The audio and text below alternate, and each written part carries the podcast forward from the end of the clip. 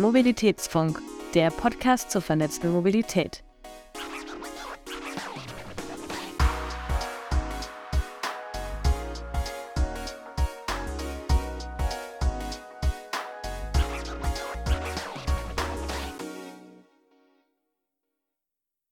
Hallo und herzlich willkommen beim Mobilitätspunkt, eurem Podcast zur vernetzten Mobilität.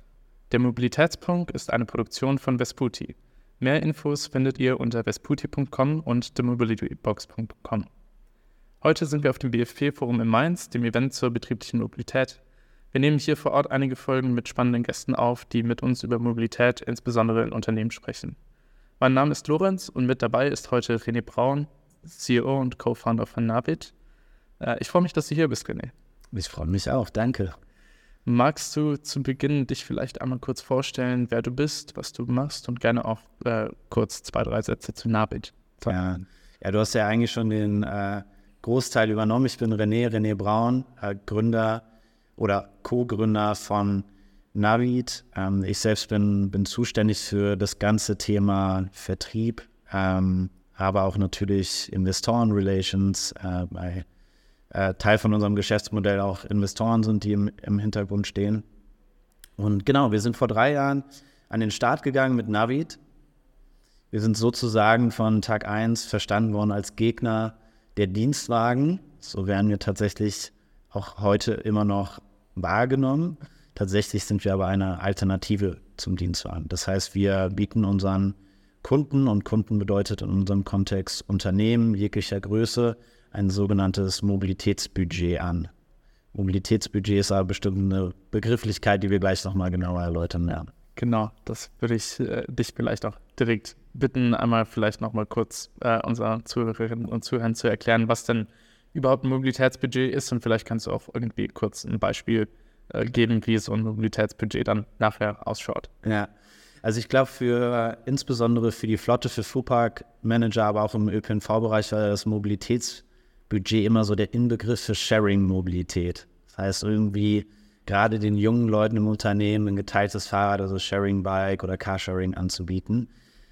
Tatsächlich ist das aber nicht die Definition, die wir unter einem Mobilitätsbudget verstehen. Also wir sehen den Begriff viel, viel weiter. Für uns bedeutet Mobilitätsbudget am Ende des Tages ein monatliches Budget, das du Mitarbeiterinnen und Mitarbeitern anbieten kannst die dann wiederum dieses Budget für jegliche Art der Mobilität nutzen können. Das heißt, es kann natürlich Sharing sein, kann aber auch der ÖPNV sein, kann die Deutsche Bahn sein, kann Tanken und Laden sein, Autonomos, Bike-Leasing und so weiter und so fort. Also die gesamte Bandbreite der Mitarbeitermobilität. Mhm. Und äh, vielleicht im Anschluss direkt eine ganz dumme Frage. ähm, warum braucht es überhaupt Mobilitätsbudget? Ja, also man muss sich äh, natürlich in der heutigen Zeit äh, nicht nur die Frage der Nachhaltigkeit stellen, weil das ist natürlich so einer der wesentlichen Punkte eines Mobilitätsbudgets. Also wie kann ich möglichst viele Leute rein vom klassischen Dienstwagen auf geteilte Mobilität ähm, überführen, aber auch der, ähm, das Thema Inklusion. Also das gerade der Dienstwagen war über die letzten Jahrzehnte hinweg in der Regel ein Instrument für hohe Hierarchieebenen, das heißt für das Manage, äh, Management reserviert in großen Konzernen. Ähm, eventuell, wenn man noch irgendwie eine vertriebliche Position hatte, sehr viel äh, sich bewegen musste, dann hatte man vielleicht auch noch einen Dienstwagen, aber ansonsten war das immer für die sehr elitäre Schicht in Unternehmen reserviert. Und ein Mobilitätsbudget ist da, um der gesamten äh, Masse an Mitarbeitern und Mitarbeitern angeboten zu werden. Und das sind so die Grundpfeiler, also Inklusion und Nachhaltigkeit. Mhm. Okay. Ähm, genau, wie, wo, wo, woher kommt die Idee aber eigentlich, also beziehungsweise wie seid ihr überhaupt darauf gekommen, ein äh, Mobilitätsbudget zu, anzubieten? Ähm, ja. Hattet ihr das von Anfang an im Kopf? Hattet ihr, seid ihr nee, erst was anderes geschadet? nee, definitiv nicht, das kann ich schon sagen. Ich kann auch ähm, den Zuhörern und Hörerinnen äh, die Illusion nehmen, dass wir tatsächlich irgendwie nachts aufgewacht sind, hatten äh, eine Vision, einen Traum und haben gedacht, okay, ab sofort braucht die Welt Mobilitätsbudgets. So war es nicht. Ähm, es liegt so ein bisschen an der Historie von Martin, meinem Co-Founder, und äh, meiner Person. Also wir haben beide immer im Bereich Mobilität gearbeitet. Und ähm, die, äh, sagen wir mal, es gab schon im B2C-Kontext, also im Endkonsumentenmarkt, Markt gab es schon länger die Idee, dass man so eine Art Flatrate, monatliches Budget bauen muss, damit man sich durch die Gegend bewegen kann. Und die Geschäftsmodelle sind alle gescheitert. Auch immer noch heute ist ein sehr, sehr schwieriges Geschäftsmodell. Und äh, das haben wir dann zum Anlass genommen, uns mal zu überlegen, okay, wie sieht das eigentlich im B2B-Umfeld aus? Also B2B äh, im, im Kontext, äh, so ein Produkt den Unternehmen eigentlich anzubieten. Da haben wir gesehen, dass es irgendwie schon realisierbar ist und dann kamen so die Dinge irgendwie zusammen. Äh, wir haben dann, ähm, also wir sind sehr purpose- und visionsgetrieben und haben dann natürlich auch gemerkt, wow, okay, was man da wirklich verändern kann.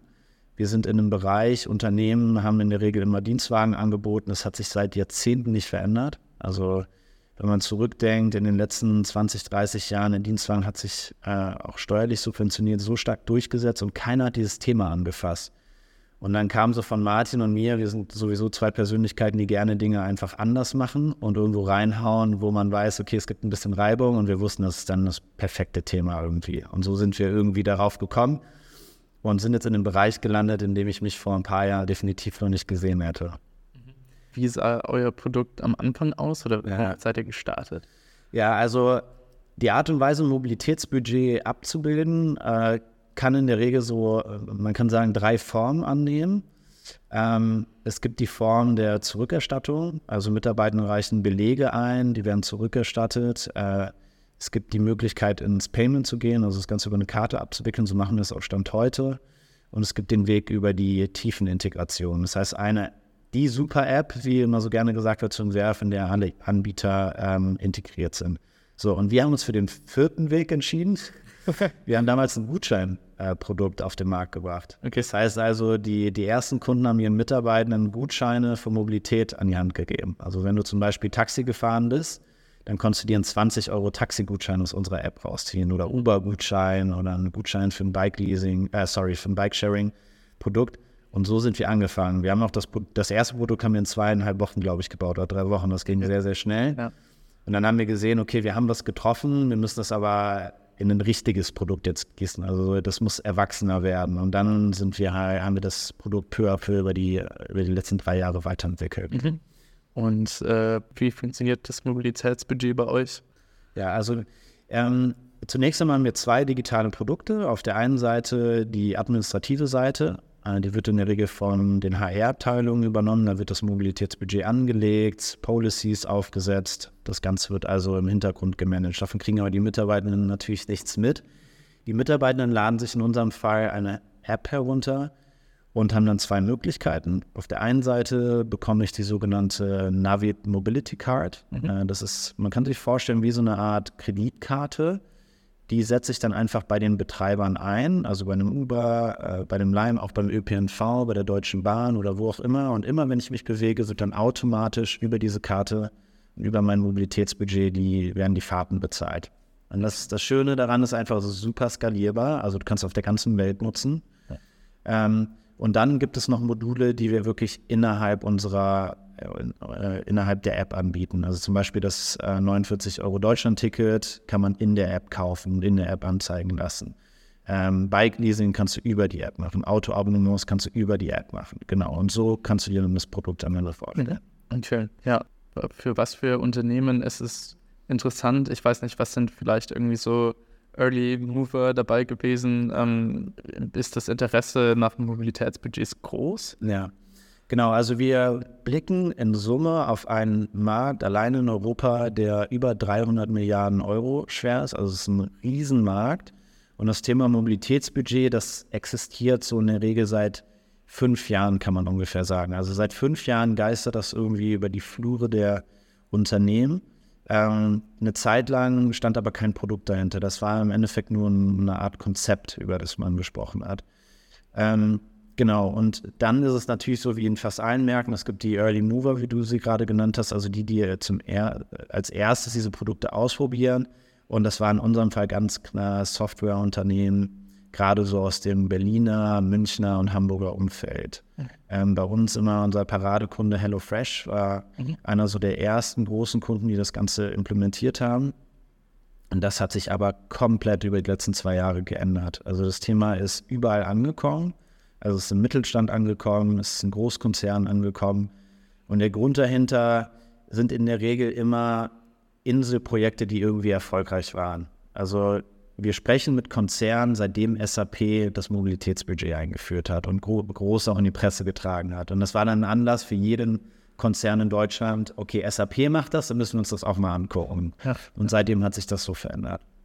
Okay, das heißt, ihr seid dann wahrscheinlich selber auch viel über Pilotprojekte immer äh, gegangen, gestartet. Genau, genau. Also wir tatsächlich äh, muss man das so ein bisschen unterteilen. Also ähm, bei Tech-Firmen oder Softwarefirmen ist es so, da gibt es in der Regel keine Pilotierung. Äh, die rollen sofort auf die äh, komplette und auf das komplette Unternehmen aus.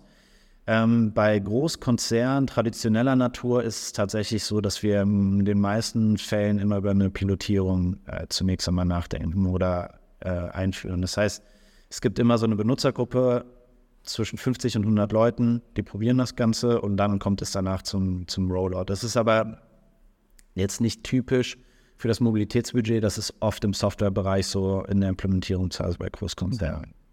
Eine äh ja, Frage Interesse halber aus, äh, aus bisher euren, euren Erfa Erfahrungen, wie ihr von den äh, Mitarbeitenden die Mobilitätsbudgets haben und nutzen, wie, äh, wie ihr von denen wahrgenommen werdet, beziehungsweise wie, wie diese die vielleicht auch nutzen. Was, was, was sind da so die häufigsten Anwendungsfälle, die ihr seht? Ja. Geht es über alle Verkehrsmittel hinweg? Ja, total. Also es, äh, leider gibt es keine standardisierte Antwort auf die Frage. Es kommt leider darauf an, also ähm, es kommt darauf an, wo die Mitarbeitenden wohnen. Das ist ein, ein großer Faktor. Es kommt auch auf die Saison beispielsweise an. Also befinde ich mich im Winter, befinde ich mich im Sommer. Und diese zwei Komponenten allein haben schon wesentlichen Einfluss. Was wir sehen bei ähm, Unternehmen, die sich nur im städtischen Bereich ähm, abspielen. Da sehen wir zum Beispiel, dass das Thema Mikromobilität wirklich gerade zur Sommerzeit eine sehr, sehr große Rolle spielt. Also der, der Scooter, der irgendwie noch, sage ich mal, äh, belächelt wurde vor drei, vier Jahren als Nischenprodukt, ist definitiv angekommen. Das sehen wir in der Großstadt, Sommerzeit, durch alle Altersklassen hinweg. Ähm, wenn das Ganze, wenn du mehr Richtung ländliche Regionen gehst, dann sehen wir, dass der ÖPNV-Anteil steigt, dass die Autoabonnements ansteigen, dass Tank- und Ladekarten ansteigen. Das sind so die, ähm, sage ich mal, so die, äh, die klassischen Trends, die wir sehen. Mhm. Am diversesten ist das Mobilitätsverhalten immer in Städten. Weil in Städten gibt es am meisten Mobilität, aber, und ich glaube, es ist auch wichtig für die Zuhörer und Zuhörerinnen, das Mobilitätsbudget ist kein Stadtprodukt. Aber in der Stadt gibt es natürlich mehr Mobilitätslösungen. Das wahrscheinlich sieht die, genau, die Nutzung sieht dann für das gleiche Produkt, je nach äh, wo man es sehr unterschiedlich aus. Ja, definitiv, ja. Auf die aktuelle Situation äh, hin gibt es ja durchaus auch durch einige äh, äußere Umstände Veränderungen im Mobilitätsverhalten der Menschen. Also sei es irgendwie, dass es einen stärkeren Fokus auf Nachhaltigkeit gibt, irgendwie, dass es vielleicht jetzt äh, durch die letzten paar Jahre, wo es die äh, Corona-Pandemie gab und jetzt im Nachhinein vielleicht auch wieder ist, hey, okay, jetzt äh, gehen wieder viele zurück äh, an ihren Arbeitsplatz, äh, was dann vielleicht eine, eine äh, vielleicht auch eine Veränderung des Mobilitätsverhaltens bringt oder, äh, oder das Thema ESG-Reporting, was ähm, ja auch extrem groß ist. Inwiefern spürt ihr dadurch eine Veränderung am Interesse an Mobilitätsbudget?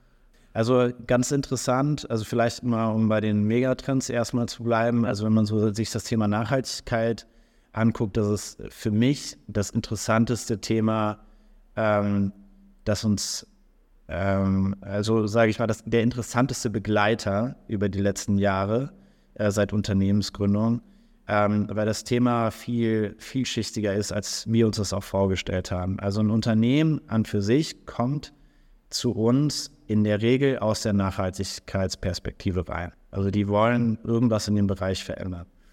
Dann hat man aber interessante Strukturen, weil ähm, das bedeutet nicht unbedingt, dass die Leute, mit denen man spricht, auch überzeugt sind, dass ein Mobilitätsbudget irgendwas nachhaltiger machen kann oder dass sie generell davon überzeugt sind. Ja. Also man hat ganz interessante ähm, Dynamiken und ähm, dann ist das Thema auch noch so komplex, dass ähm, es natürlich auch ähm, Personen gibt, die dann anzweifeln, dass ein Mobilitätsbudget überhaupt zur Nachhaltigkeit ähm, Menschen bewegen kann. Also um dir mal so ein Beispiel zu geben, Der, der Scooter wurde ja im Endeffekt eingeführt, um Mobilität nachhaltiger zu machen. Dann steht irgendwann in den Zeitungen, okay, aber die Scooterfahrten äh, substituieren Spaziergänge. Das heißt, und du brauchst für den Scooter natürlich auch Elektrizität. Also es ist irgendwie dann eher nicht nachhaltig.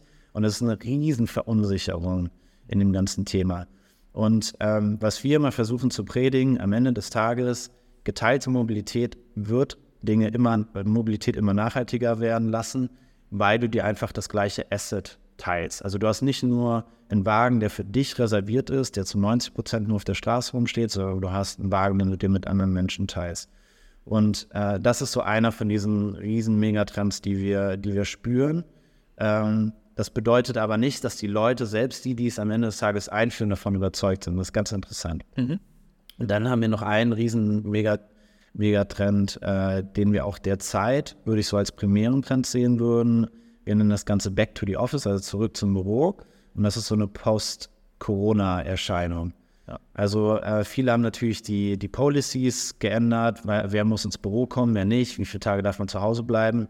Und man merkt aber, dass der Großteil der Unternehmen und ähm, ja, doch ein Großteil der Unternehmen ein Interesse daran hat, dass zumindest für ein paar Tage die Mitarbeitenden im Büro wieder sind und kommen dann zu uns, damit man über dieses Mobilitätsbudget einen Anreiz schaffen kann, die Mitarbeitenden zurückzuführen, mhm. ohne sie zu zwingen. Ja, ja. Ja, okay, interessant. Bietet ja insofern eine interessante Chance, dass äh, so Mobilitätsroutinen meistens ja sehr äh, schwerfällig sind und sehr schwer zu verändern sind und dass dann vielleicht so eine Situation auch eine gute Chance bieten kann, ähm, am, am, eigenen Verhalten äh, etwas zu ändern. Definitiv. Und da gibt es was ganz Interessantes. Also ähm, man kann sich auch, wenn man sich so ein, ein wenig unsere ähm, Gesellschafterstruktur anguckt, also beispielsweise eine Porsche oder eine Lufthansa sind bei uns investiert, man könnte jetzt natürlich auch sagen, vielleicht nicht die nachhaltig Firmen, die es irgendwie auf diesem Planeten gibt. Ähm, wenn man jetzt mal sich, wenn man auf die Lufthansa mal zum Beispiel rübergeht, äh, was ist da eigentlich im fliegerischen Verkehr passiert? Ähm, zuerst sind eigentlich auch die Geschäftsreisenden geflogen früher. Mhm. Und dann irgendwann ist das zu, einer, zu einem ähm, Produkt geworden, das im Endkonsumentenbereich angekommen ist. Aber alles fing mit den Geschäftsreisen an.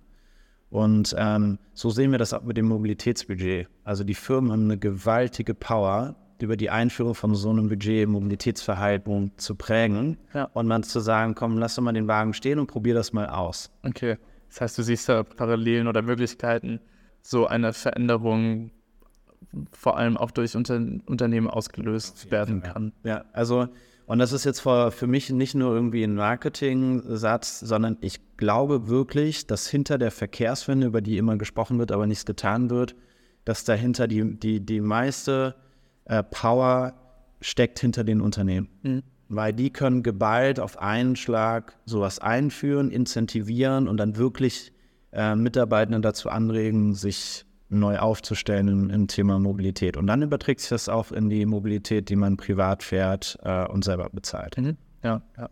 Anderer Punkt nochmal äh, spezifisch jetzt äh, auf den Verkehr an sich zurück. Ähm, Du hast vorher schon gesagt, dass du, dass du geteilte Mobilität als sehr wichtig ansiehst. Ähm, ein für, für Deutschland sehr großer Trend äh, oder sehr, sehr aktueller äh, Punkt ist, ist die Einführung des Deutschlandtickets ähm, und damit ja auch die Einführung irgendwie eines, eines äh, sehr billigen und deutschlandweit gültigen ähm, Jobtickets. Ich könnte mir vorstellen, dass das äh, bei euch durchaus auch spürbar gewesen ist. Ja, auf jeden Fall. Also die die Einführung des ähm, Deutschland-Tickets war durchaus, also ist auf jeden Fall eingeschlagen, also das kann, ich, das kann man nicht anders sagen, weil es ähm, die Unternehmen an einem Moment dazu gebracht hat, wirklich das Konzept wieder zu überdenken. Also Jobtickets waren ja schon relativ lange ähm, implementiert, dann wurden die Jobtickets sogar abgelöst über das 49-Euro-Ticket und dann mussten sich alle die Frage stellen, wie machen wir jetzt weiter? Und das haben wir natürlich im Vertrieb bei uns auch gesehen. Und das Schöne ist, dass wir dann auch angefangen haben, das Deutschland-Ticket zu vermitteln über unsere äh, Plattform. Und das führt dann auch wiederum dazu, dass sich die Leute mit oder Unternehmen, mit denen wir sprechen, dann irgendwann auf uns zukommen und sagen, okay, wir haben jetzt schon das Deutschland-Ticket über euch gemacht, vielleicht kann man auch noch andere Mobilitäten abbilden. Also es hatte einen ganz, ganz interessanten Effekt. Ich glaube tatsächlich ist das eine ein Thema, das 49 Euro Deutschland-Ticket, das auch politisch gesehen absolut gelungen ist, weil es alleine der Name dieses Tickets macht es so greifbar. Jeder versteht das Thema. Ähm, Mobilitätsbudget hat durchaus immer noch Potenzial, äh, verständlicher dargestellt zu werden. Ein Deutschland-Ticket, das versteht jede Person.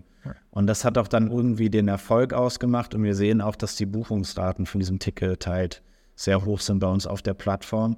Einfach weil es unglaublich gut ist, ähm, für 49 Euro sich prinzipiell durch das ganze Land bewegen zu können als Flatrate-Modell. Ja, ja. Ähm, und vielleicht im Gegensatz dazu, ähm, vor welchen Herausforderungen steht ihr? Ja, also im Allgemeinen ist immer das Thema Steuern ein Riesenthema, eine große Herausforderung. Also es gibt äh, sehr, sehr viele steuerliche Vorteile, die man nutzen kann. Äh, die sind aber nicht so äh, greifbar für die Unternehmen. Das heißt, die Versteuerung von einem Dienstwagen ist relativ einfach zu verstehen. Ähm, bei uns ist es so, die Versteuerung ist ein bisschen komplexer, aber das löst auch die Plattform am Ende des Tages. Aber da muss man die Unternehmen sehr stark überzeugen. Deswegen äh, ist eine der Hauptherausforderungen und hoffentlich auch ein Thema, an dem sich irgendwas tun wird in den kommenden Jahren, dass die ähm, Regierungsparteien da nachziehen werden und ein einheitliches Mobilitätsbudget Steuerkonzept entwerfen. Das ist auch schon in anderen Ländern implementiert. Mhm. Wir wissen auch, dass es in Deutschland schon besprochen wurde und sogar in Papieren vorkam. Ähm, aber es wurde halt bisher noch nicht implementiert. Das ist eine sehr, sehr große Herausforderung. Okay, das wäre jetzt tatsächlich auch meine nächste, nächste Frage gewesen. Ja. Ähm, ob es irgendwie internationale Beispiele gibt, wo es besser funktioniert oder vielleicht irgendwie auch Rückschlüsse ziehen kann, was, was in Deutschland schon gut funktioniert. Ja, definitiv. Also es gibt in Frankreich und in Belgien gibt es äh, pauschale äh, Steuermodelle für das Mobilitätsbudget und da sieht man dann auch, dass die Adaptionsraten von den Großkonzernen viel schneller und viel höher ist. Okay. Ähm, also es gibt auf jeden Fall internationale Beispiele. Am Ende glaube ich, also ich gehe ganz stark davon aus, dass das in Deutschland auch kommen wird. Die Frage ist nur, wann. Und deswegen freuen wir uns auch am Ende über jeden Mitbewerber in unserem Markt, weil wir sind in einem Riesenmarkt und wir wissen, je, äh, es ist noch relativ übersichtlich, die Wettbewerbslandschaft und momentan der Wettbewerb, der frisst sich nicht gegenseitig auf, sondern der führt eigentlich dazu, dass das Thema öffentlich einfach viel sichtbarer wird und viel relevanter. Und äh, deswegen, ähm, ja, Wahrscheinlich jetzt mit der, mit der Ampelkoalition wird es jetzt erstmal nicht kommen, ähm, weil andere Themen implementiert wurden, aber wahrscheinlich in der Folgeregierung. Ja. Bleibt dann zu, bleibt dann zu hoffen. ähm, in, in welche Richtung wollt ihr weitergehen oder beziehungsweise wie, wie, wie siehst du Mobilitätsbudgets in zehn Jahren? Wo steht ihr da? Ja, also in, in zehn Jahren ähm, gehen wir davon aus, dass ein Mobilitätsbudget in jeder Firma implementiert sein wird. Und das ist nicht nur eine Vision mit viel Hoffnung dahinter, ähm, sondern wenn man auch rein das Ganze mal äh, durchrechnet, die Adaptionsraten, die man gerade hat und das Ganze so ein bisschen projiziert in die Zukunft, dann muss das eigentlich ein Bestandteil sein in, in zehn Jahren. Ähm, wir, wenn wir darüber nachdenken, wo wollen wir stehen, ist eigentlich immer viel produktseitiger. Also das Thema Mobilitätsbudget ist so extrem unsexy.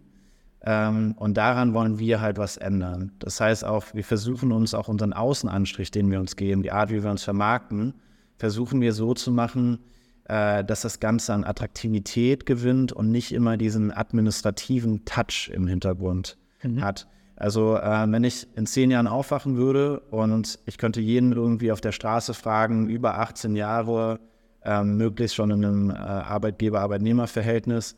Ähm, hast du schon mal von, äh, von einem Mobilitätsbudget gehört und die Person sagt ja, dann, dann wäre das quasi der Moment, wo wir sagen würden, okay, wir haben echt was dazu beigetragen, dass dieses Konzept einfach allumfänglich verfügbar ist und die Leute es einfach verstanden haben, auch mögen. Mhm. Mhm. Und da gab es auch schon Beispiele zu, also äh, ganz aktuell zum Beispiel Bike Leasing. ist ein Thema, das kannte vor einem Jahrzehnt noch niemand. Und jetzt ist das Bestandteil in jeder Firma geworden. Und jeder findet das gut. Und so sowas wünsche ich mir dann auch für Navid in der Zukunft. Mhm, mh. ähm, ja. ja. Vielleicht auch nochmal in die Richtung ähm, und, und irgendwie vielleicht auch generell aus dem Thema Nach äh, Nachhaltigkeit bezogen. Ich äh, könnte mir vorstellen, dass, oder genau, das meintest du ja auch am Anfang, dass ihr irgendwie so als, als Gegensatz zum Dienstwagen gesehen ja. werdet. wie sieht dann der Verkehrsmittelmix aus? Ist es irgendwie, gibt es alles Mögliche? Find, ist es komplett ohne Dienstwagen oder ist es, Ja. äh, wie, wie, wie sieht das deiner Meinung nach aus? Genau, also den, den Dienstwagen wird es auf jeden Fall noch in 10 Jahren geben. Den wird es wahrscheinlich in 15 Jahren und 20 Jahren auch noch geben. Ähm, ich glaube aber, dass tatsächlich der Mobilitätsmix anders aussehen wird. Ähm, also es wird, glaube ich, auch in Zukunft immer noch Regionen geben, in denen es unglaublich schwierig sein wird, gerade individuelle Mobilität anders als über einen Wagen abzubilden. Das ist so für mich ein Use Case, da wird wahrscheinlich der Wagen irgendwie immer eine große und wichtige Rolle spielen. Ähm, auf der anderen Seite ähm, glaube ich aber auch, dass gerade das Thema autonomes Fahren, über das natürlich schon auch seit Ewigkeiten gesprochen wird, aber bis dann wirklich mal Level 5 da ist, wird sich auch nochmal unglaublich viel tun. Und dann kann auch so ein Dienstwagen ein ganz neues Konzept werden. Also dann kann auch sein, dass ein Dienstwagen bedeutet, äh, ein Dienstwagen teilen sich mehrere Leute und lassen sich autonom irgendwie an verschiedenen Stellen abholen und steigern so. Es ist dann am Ende auch ein Carsharing sozusagen auf autonomer Basis. Und da, also da wird, glaube ich, noch sehr, sehr viel auf uns, auf uns äh, zukommen. Ob ich wirklich daran glaube, dass der Dienstwagen komplett abgeschafft wird, glaube ich nicht. Gerade in Deutschland ein sehr, sehr schwieriges Thema, ist auch sehr stark lobbygetrieben. Man darf nicht vergessen, dass ein Großteil Millionen von indirekten und direkten Arbeitsplätzen von der Automobilindustrie abhängen. Und äh, die werden wahrscheinlich schon ihren Beitrag leisten, äh, auch steuerliche Incentivierung nicht abschaffen zu lassen. Und das Thema Elektrifizierung, das sehen wir ja auch gerade hier jetzt auf der Veranstaltung, ist so ein neues Thema geworden, das auch als Nachhaltigkeitsthema verkauft wird, ähm, das meiner Meinung nach immer noch nicht das Problem löst, dass diese Autos hergestellt werden müssen und immer noch zu 90 Prozent auf der Straße rumstehen. Ja. Also man Industrien sind in der Regel ja immer kreativ genug, sich neue Dinge einfallen zu lassen, Ja, weiter nichts. Ja, ja. Ja. Und äh, ihr, ihr tragt dann in, insofern dazu bei, dass ihr das Verhalten ändern könnt. ja. Ähm, ja. Das ist der, genau. Und wir haben uns auch dazu entschieden, ähm, also ich versuche schon immer ähm, öffentlichkeitswirksam zu sagen, verzichtet auf den Wagen, wenn es möglich ist. Dazu muss ich sagen, dass ich auch, also ich hatte mein Leben lang kein eigenes Fahrzeug. Ich hatte jetzt aber auch mal Situationen, in denen ich mir ein Fahrzeug vor die Tür gestellt habe. Also Familie gegründet, dann hatte ich drei Monate mal ein Autoabonnement. Ich fahr, bin jetzt zum Beispiel gestern aus Luxemburg mit so einem alten Golf von meinen Eltern hier einmal rübergefahren. Also ich möchte mich da gar nicht irgendwie ähm, selber rausziehen. Ich glaube nur, das Wichtige ist einfach dieses Verständnis, dass wenn ich dieses Ding einfach nicht brauche, darauf zu verzichten, weil wir wirklich ein übergeordnetes gesellschaftliches Problem zu lösen haben. Und wenn jeder sagt, mir egal, ähm, ja, dann haben wir vielleicht kein Problem mehr in unserer Generation. Ich bin 87 geboren, aber definitiv unsere Kinder. Und ich glaube, darauf müssen wir achten. Ähm, wir spielen zum Abschluss der Folge immer äh, Spiel namens Wünsch dir was. Okay. äh, das heißt, du kannst dir eine Sache wünschen, egal was, ähm, kann mit dem verbunden sein, worüber wir gerade geredet haben, aber auch nicht. Und wenn wir einmal mit den Fingern schnipsen, dann geht das in Erfüllung. Ja. Ähm, was wäre das für dich? Was ist dein Wunsch? Also ich würde mir, ich habe mir das tatsächlich schon mal gewünscht, ist aber nicht in Erfüllung gegangen. Ich würde mich zu äh, Volker Wissing beamen lassen ins äh, Verkehrsministerium. Und das würde ich auch sehr gerne wirklich jetzt in der Sekunde äh, tun, weil ich glaube einfach, dass wir viel zu wenig Lobby, aber Lobby im positiven Sinne haben, um, um dem Thema Mobilitätsbudget einfach den Raum zu geben, den wir, den wir brauchen. Und äh, ich kann mir vorstellen, dass man ihn auch von diesem Konzept überzeugen kann. Und deswegen, äh, Volker, wenn du das hörst, ruf an. Dann nehmen wir das mal als äh, schönes Schlusswort und äh, kommen damit zum Ende der Folge. Dann nochmal vielen herzlichen Dank an dich, René, dass du heute mit dabei warst und äh, uns einen Einblick in die Welt der Mobilitätsbudgets gegeben hast. Gerne. Genau, und an unsere Zuhörerinnen und Zuhörer, wenn ihr Anregungen, Ideen oder Fragen zu dieser Folge habt, schreibt uns gerne eine Mail an mail.vesputi.com. Und noch ein kurzer Hinweis, wenn ihr immer auf dem Laufenden bleiben wollt, könnt ihr unsere Newsletter unter vesputi.com abonnieren. Vielen Dank fürs Zuhören und bis zum nächsten Mal. Ciao.